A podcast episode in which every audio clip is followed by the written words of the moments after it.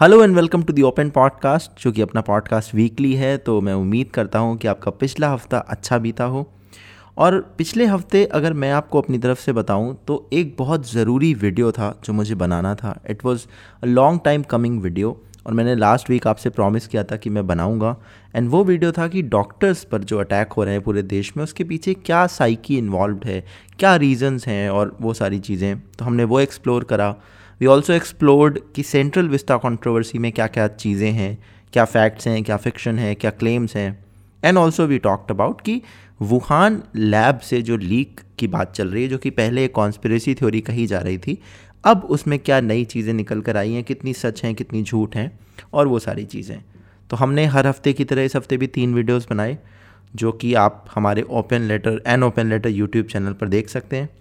And I am very happy that response has been pretty good on all three videos so thank you so much for that इस हफ़्ते अगर हम podcast की बात करें तो एक अहम जो डेवलपमेंट हो रहे हैं पूरे देश में, वो पॉलिटिकल डेवलपमेंट है। उस पर मैं बात करना चाहता हूँ। वो चाहे जितिन प्रसाद का कांग्रेस छोड़कर बीजेपी में आना, या फिर कांग्रेस का एक बहुत बैकड्रॉप में चले जाना, एक एक ऐसी पार्टी जो कि पहले महागठबंधन को लीड कर सकती थी, अब वो बैक बैकड्रॉप में बैकग्राउंड में जाके चेयर कर रही है दूसरी पार्टीज़ के सक्सेस पर।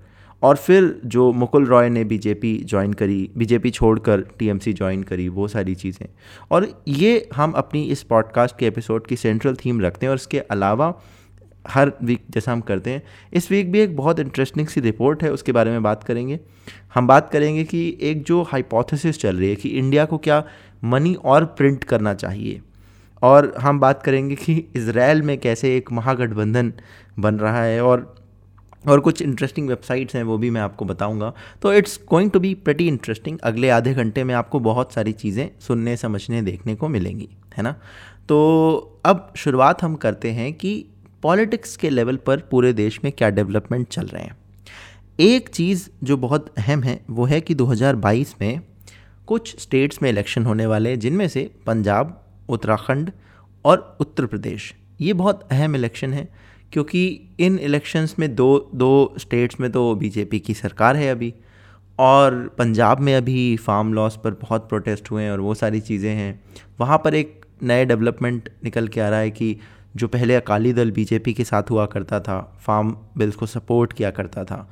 फिर उन्होंने फार्म बिल्स के ऊपर ही बीजेपी से अपना नाता तोड़ लिया और अब वो बीएसपी के साथ गठबंधन बना रहे हैं। तो एक वो भी डेवलपमेंट है। आम आदमी पार्टी कहती है कि वो उत्तर प्रदेश में एक्सपैंड कर रहे हैं तो हम इन सब पर एक एक करके देखेंगे। सबसे पहले जो सवाल है वो ये कि उत्तर प्रदेश की जो राजनीति है, उसमें क्या चल रहा है?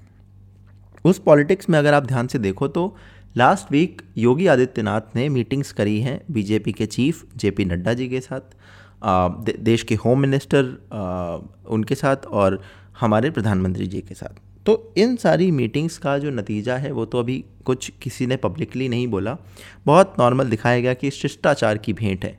बट अगर आप थोड़ा सा पहले जाओ एक दो वीक पहले और जाओ तो जो केंद्रीय पर्यवेक्षक होते हैं मतलब सेंट्रल जो टीम होती है, जो किसी स्टेट में भेजी जाती है देखने के लिए कि क्या माहौल है तो कई सारे ऐसे टीम के मेंबर्स जो अलग अलग लोगों से यूपी में आके मिल चुके हैं, कई एमएलए से, कई उन मंत्रियों से जो शायद योगी आदित्यनाथ से खुश नहीं हैं। और इससे पहले भी अगर आप देखें तो एक ब्राह्मण सेंटिमेंट बहुत चलाया गया था। वो कितना सच है, कितना झूठ है, हम नहीं कह सकते बट सोशल मीडिया पर चलाया गया था जब वो गैंगस्टर मारा गया था, कानपुर वाला। तो और ये भी कहा जा रहा है कि योगी आदित्यनाथ को जो है ब्राह्मण्स उतना पसंद नहीं कर रहे हैं।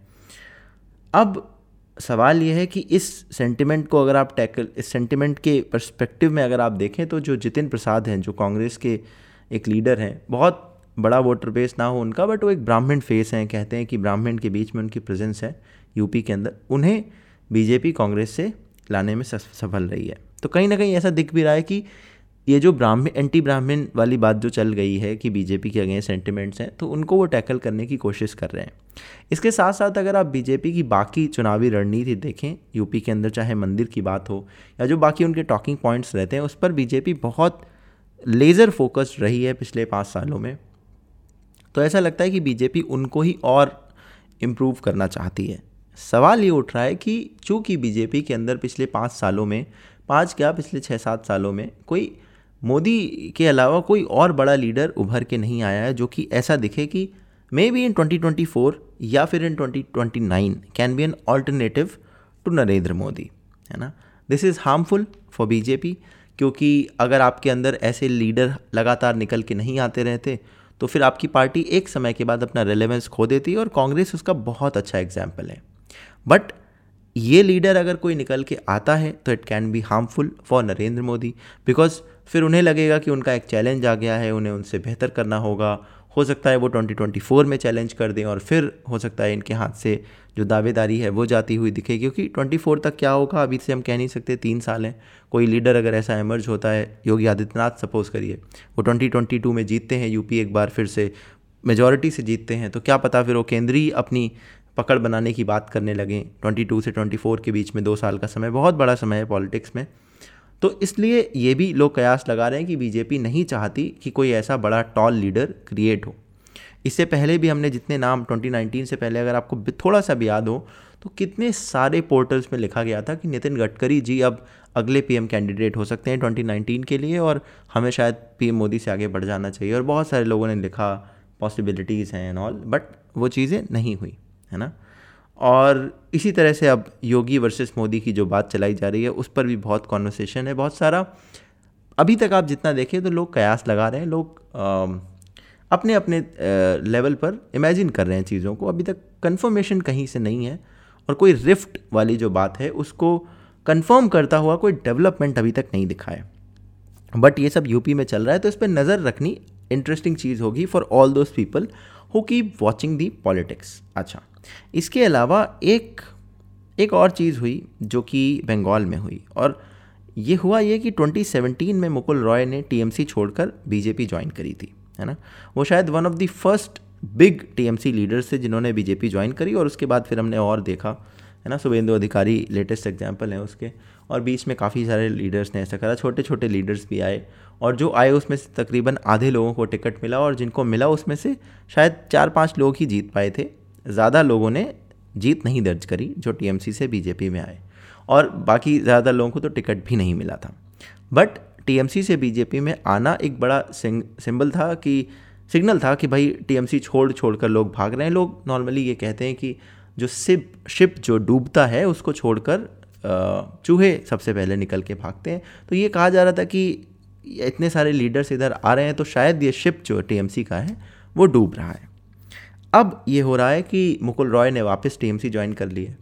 तो अब चूँकि 2017 से 2021 के बीच का समय है, वो उन्होंने बीजेपी में बिताया, वो नेशनल वाइस प्रेसिडेंट भी रहे।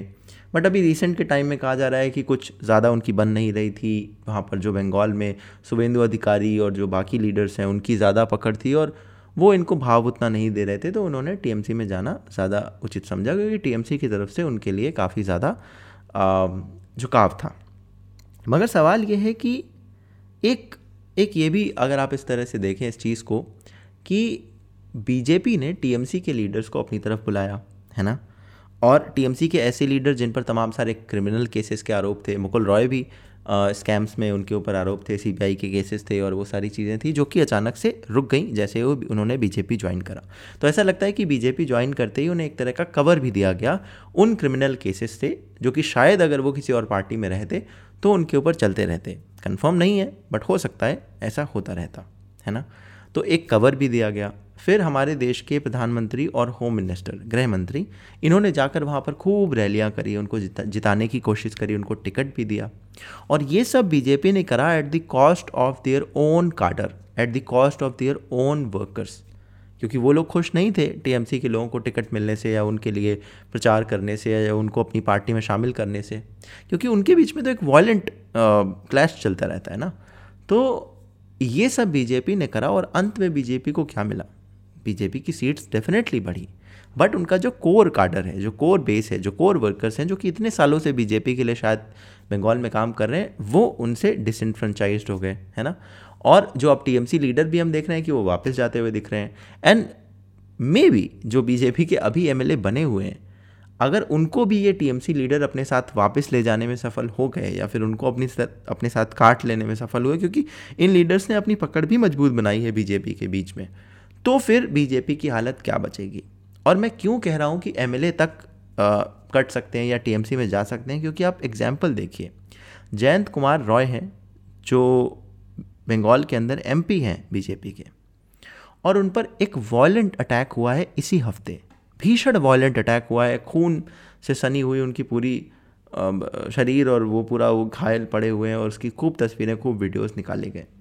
तो एक एमपी पर इस तरह से अटैक होता है है ना? और आपके बीजेपी के अगर आप वर्कर्स देखें तो खूब अभी रिसेंट टाइम में आप देखेंगे, बहुत वायलेंस की खबरें आई हैं, बहुत अटैक्स की खबरें आई हैं। कहीं पर बॉम्ब मिलता है, कहीं पर कुछ होता है। और आप एक डिफरेंस देखिए। कि ममता बनर्जी अपने वर्कर्स के लिए बूथ पर, एक पोलिंग बूथ पर लोकल पोलिंग बूथ पर जाती हैं व्हील चेयर में बैठ कर वहाँ से प्रोटेस्ट करने लगती हैं अपने वर्कर्स के लिए। और वहीं दूसरी तरफ़ आप देखिए, नरेंद्र मोदी जी ने अपने बीजेपी वर्कर्स के लिए एक ट्वीट तक नहीं कराए। तो इस बात से निकल के आता है कि अगर आप बाहरी इंसान हैं, आप दूर से देखें तो एक पॉलिटिकल वर्कर या एक पॉलिटिकल लीडर किस पार्टी के साथ या किस नेता के साथ काम करने में ज़्यादा कंफर्टेबल होगा? एक ऐसे स्टेट में जहाँ पर इतना वायलेंस होता हो, इतना पॉलिटिकल वायलेंस होता हो।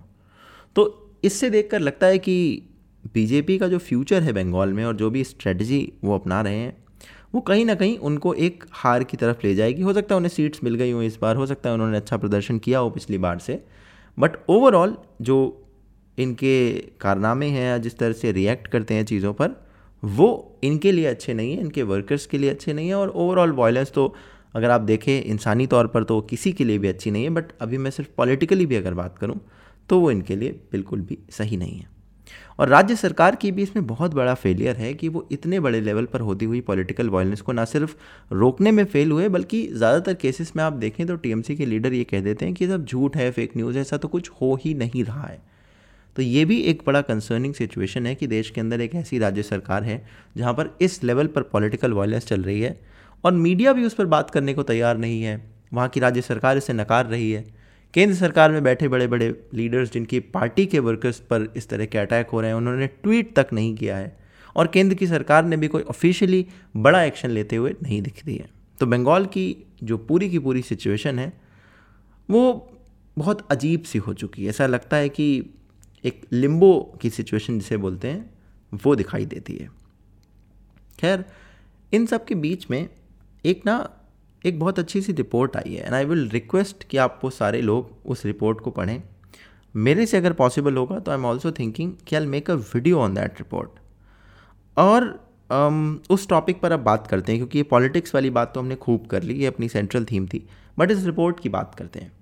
तो आप में से जितने भी लोग जानते हो तो बहुत अच्छा और अगर आप नहीं जानते तो एक सस्टेनेबल डेवलपमेंट गोल नाम से होता है। यूएन यूनाइटेड नेशंस की एक लिस्ट होती है कि हमें क्या क्या चीज़ें करनी हैं अगले कुछ सालों के लिए उनका लक्ष्य होता है कि हमें ये इतने सालों में कवर करना है। पॉवर्टी हो गई या फिर हेल्थ केयर की फैसिलिटीज़ हो गई तो ऐसे कुछ गोल्स होते हैं। और वो सस्टेनेबल डेवलपमेंट गोल्स को लेकर भारत के अंदर एक इंडेक्स बनता है जो कि हमारे नीति आयोग बनाते हैं। और वो नीति आयोग इस इंडेक्स को बनाते हैं बेस्ड ऑन अलग अलग स्टेट्स की उन सस्टेनेबल डेवलपमेंट गोल्स में क्या परफॉर्मेंस रही है। कितना उन्होंने उस गोल को अचीव करा, कितना वो फेल हुए, कितना वो सक्सेसफुल हुए।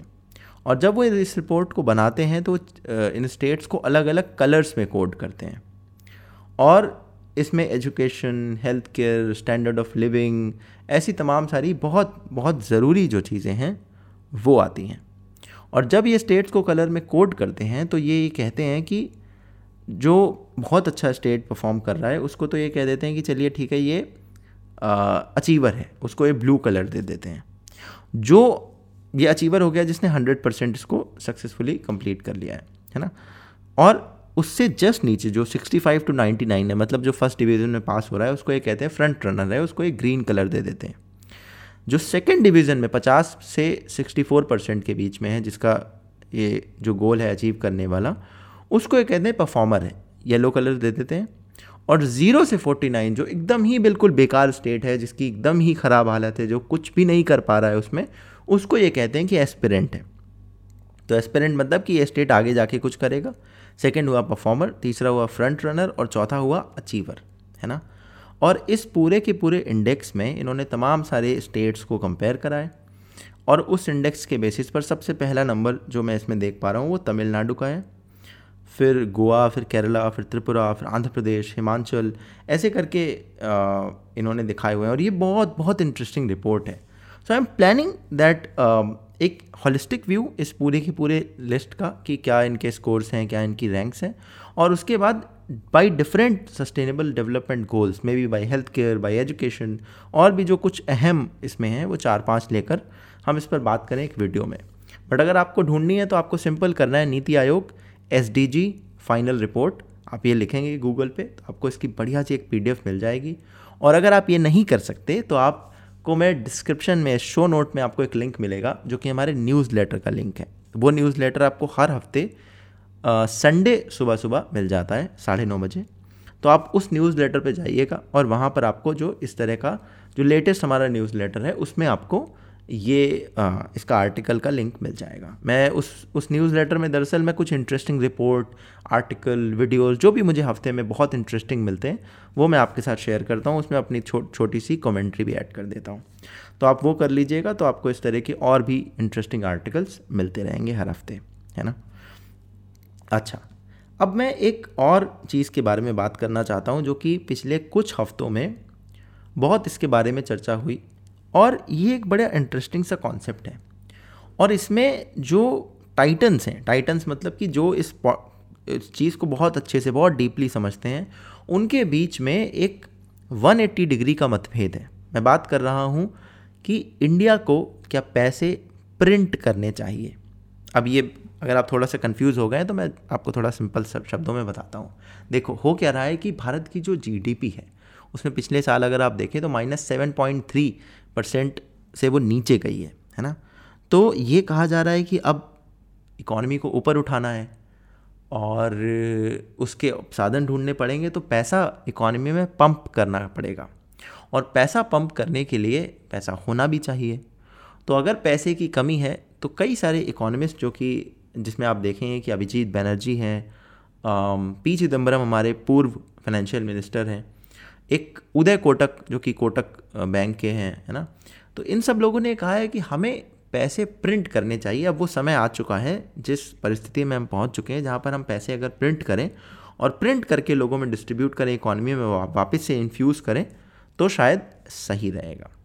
इसके अलावा जो हमारे आरबीआई के फॉर्मर गवर्नर्स हैं, चाहे वो डी सुब्बा राव हों या फिर जो हमारे और भी दूसरे गवर्नर्स रहे, उन्होंने ये कहा है कि नहीं, ये तरीका सही नहीं है। वो ये कहते हैं कि direct monetisation should be the last resort आखिरी एकदम तरीका होना चाहिए करने का। और अगर आप देखें तो डायरेक्ट मोनेटाइजेशन बैंक कर भी रही है बट अपने हिसाब से कर रही है।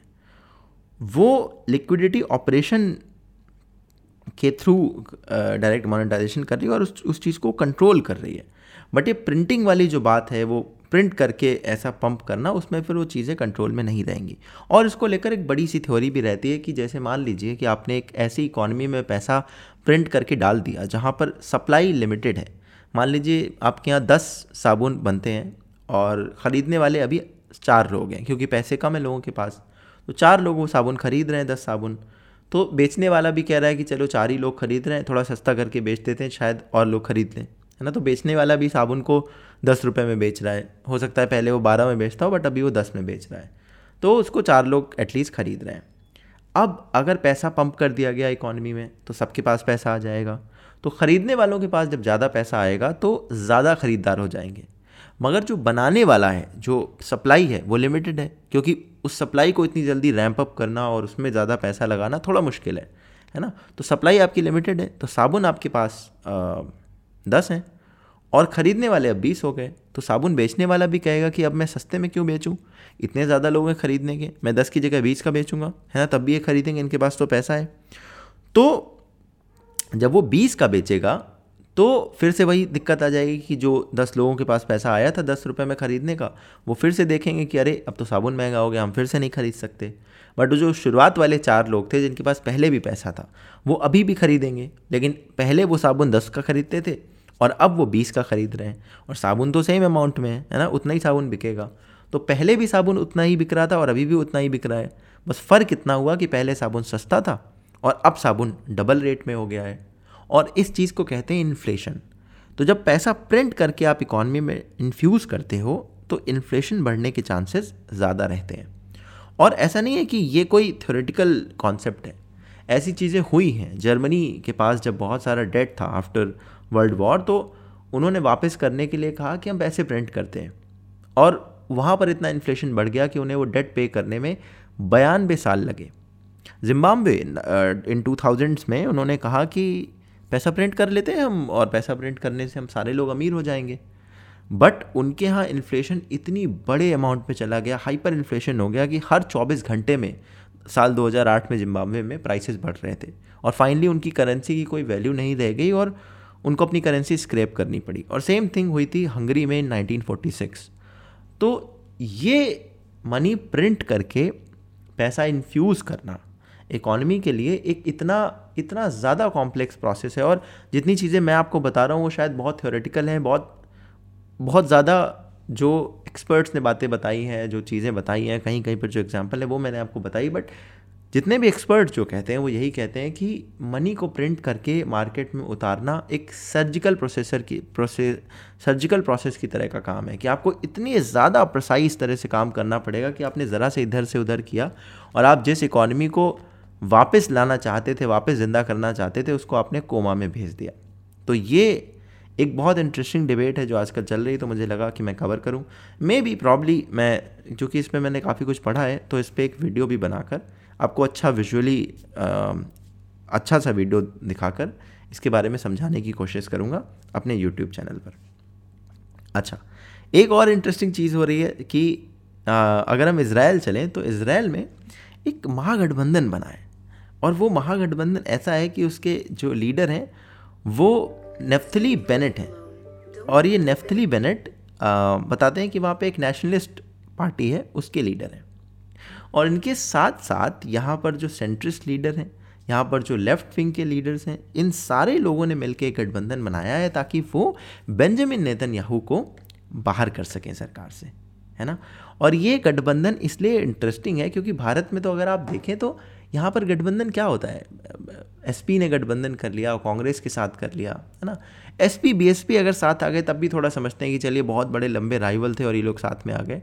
बट वहाँ पर तो आइडियोलॉजिकली जो डिफरेंट लोग हैं, उन लोगों ने गठबंधन बनाकर बेंजामिन नेतान्याहू को बाहर करने की बात करी है।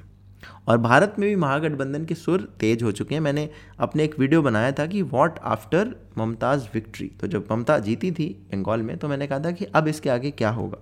तो मैंने कहा था कि यहाँ पर एक महागठबंधन 2.0 की तैयारी हो सकती है और वो होते हुए दिख रही है। अभी रिसेंटली राकेश टिकैत की ममता बनर्जी से मीटिंग हुई जहाँ पर उन्होंने इस पर बात कही कि महागठबंधन में हम सबको साथ आके काम करना चाहिए और एक ऐसा फ्रंट बनाना चाहिए जो कि नरेंद्र मोदी को इलेक्शन में हरा सके। प्रॉब्लम यहाँ पर अभी भी वही है जो मैंने उस वीडियो में कही, मैं फिर से कहूँगा कि एक फेस जो रिप्रेजेंट कर सके महागठबंधन को, वो मिसिंग था इन 2019 वो मिसिंग है अभी भी। महागठबंधन के साथ प्रॉब्लम ये है कि it has so many faces कि उनमें से एक सेलेक्ट करना मुश्किल है, क्योंकि हर इंसान अपने अपने एरिया का तीस माह कहाँ बैठा है और वो कह रहा है कि हमसे आगे तो कोई है ही नहीं। तो वो मुश्किल काम है कि एक न्यूट्रल फेस सेलेक्ट करें, जो कि जिसके पीछे सारे लोग तैयार हो सकें और जिसकी भारत में इतनी पकड़ पहुँच हो कि वो वोट भी बटोर सके। तो वो अभी तक ये फिगर आउट नहीं कर पाए हैं। और दूसरी बात यह है कि एक समय ऐसा हुआ करता था जब कांग्रेस एक महागठबंधन के लिए लीडर की तरह इमर्ज होती थी और कहती थी कि चलो एक बैनर के अंडर, कांग्रेस के बैनर के अंडर ये गठबंधन होगा और हमारा लीडर आपका लीडर बन जाएगा और जिसपे ज़्यादातर लोग अग्री कर जाते थे। बट सैडली अब देखो what a fall the Congress has seen that in last few years I think Congress has gone into the backdrop and they have just become a cheerleader for the Mahagathbandhan party और for all the opposition for that matter. So what a fall it has been for Congress. खैर, ये सारी तो political और जो सारी बातें हुई, वो तो हो गई। एक आपको मैं अब जाते जाते बड़ी इंटरेस्टिंग सी वेबसाइट का लिंक बताता हूँ। आप लोग खोल के ज़रूर देखना। इस वेबसाइट का नाम है COVID nineteen dot track vaccine vaccines dot O R G ये बहुत इंटरेस्टिंग वेबसाइट है। COVID nineteen dot track vaccines dot O R G इसमें होता क्या है कि इसमें ना आपको अंदर इसमें बताते हैं कि अलग अलग तरह की कौन कौन सी वैक्सीन है जो दुनिया में बनती है, चाहे वो प्रोटीन सब यूनिट हो वायरस लाइक पार्टिकल्स हो डीएनए बेस्ड हो आरएनए बेस्ड हो नॉन रेप्लिकेटिंग वायरल वेक्टर हो रेप्लिकेटिंग वायरल वेक्टर हो, इन सबको बोलते हैं मिलाकर कॉम्पोनेंट वैक्सीन और फिर इनएक्टिवेटेड और लाइव एटीन्यूएटेड ये दोनों तरह की वैक्सीन होती है जिन्हें बोलते हैं होल वैक्सीन है ना? ये दोनों वैक्सीन प्लेटफॉर्म्स होते हैं जिसके अंदर इस तरह की वैक्सीन्स आती हैं. नाउ इस पूरे की पूरी वेबसाइट में एक और इंटरेस्टिंग चीज़ है। और बाय द वे ये वेबसाइट भी मैंने अपने न्यूज़लेटर में भेजी थी इस बार। तो आप ज़रूर शो नोट में लिंक है, वो चेक करिएगा न्यूज़लेटर का।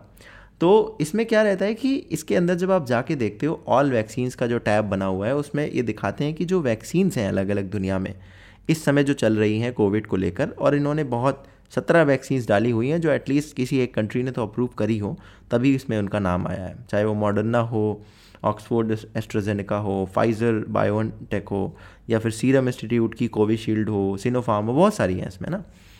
तो इन सारी वैक्सीन्स में किस तरह की ये वैक्सीन है? नॉन रेप्लिकेटिंग वायरल वेक्टर है आरएनए बेस्ड है इनएक्टिवेटेड है है ना? उन सब के बारे में इन्होंने बहुत अच्छे से दिखाया हुआ है। So it's very interesting to see कि, और फिर इन्होंने बताया कि कौन सी वैक्सीन कितने कंट्री में अप्रूव्ड है, कितने ट्रायल हुए हैं, कितनी कंट्रीज़ में हुए हैं so on and so forth so it's a very interesting website मुझे लगता है कि आप सबको ये वेबसाइट एक बार चेक ज़रूर करनी चाहिए। And with that set I think it's time कि अब हम विदा लें, है ना? आपके साथ मैं ऐसे ही हर मंडे सुबह सुबह बैठता हूँ, थोड़ी बातचीत करता हूँ, मुझे बड़ा अच्छा लगता है। आई होप कि आप लोगों को भी अच्छा लगता होगा। मेरी जो, मुझे जो भी पता चलता है हफ़्ते में, जो भी मैं पढ़ता हूँ, देखता हूँ, सुनता समझता हूँ, वो मैं आपसे शेयर करता हूँ। इसके अलावा हम हफ़्ते में जैसे मंडे को ये आया, संडे को मैं न्यूज़ लेटर भेजता हूँ। फिर ट्यूसडे थर्सडे और सैटरडे सुबह साढ़े नौ बजे आपको an open letter YouTube channel पर एक वीडियो मिलता है है ना? और वो वीडियो इसी तरह की किसी इंटरेस्टिंग टॉपिक पर एक डीप डाइव होती है। कई बार एक्सप्लेनर होते हैं, कई बार ऑपेट्स होते हैं, वो ओपिनियन पीसेस होते हैं ना? अच्छा विजुअली रिप्रेजेंटेटिव और ये सारा कुछ मैं फ्री में अवेलेबल करवाता हूँ बिकॉज़ मैं चाहता हूँ कि सब लोग इसका एक्सेस कर सकें। बट अगर आप चाहते हैं चूँकि मैं लगातार इन चीज़ों में इम्प्रूवमेंट ला रहा हूँ, ला रहा हूँ तो अगर आप चाहते हैं कि और इम्प्रूव हो या और ज़्यादा आपको मिले तो आप पेट्रियन डॉट कॉम पर जाइए Patreon dot com slash an open letter उसमें जाइए, जाके देखिए, आप मुझसे जुड़िए, है ना? आप वहाँ पर मुझसे जुड़ेंगे तो आप डायरेक्टली मुझे मैसेज कर पाएँगे, अपने फीडबैक सजेशन वो सारी चीज़ें दे पाएँगे और उसका लिंक भी आपको शो नोट में मिल जाएगा। तो आप ज़रूर वो चेक करिएगा और मैं आपसे वहाँ पर मिलूँगा। और तब तक के लिए, चूँकि अब अगले वीक आपसे मुलाकात होगी अगले पॉडकास्ट के एपिसोड में तो तब तक के लिए अपना ध्यान रखिएगा। जय हिंद, वंदे मातरम।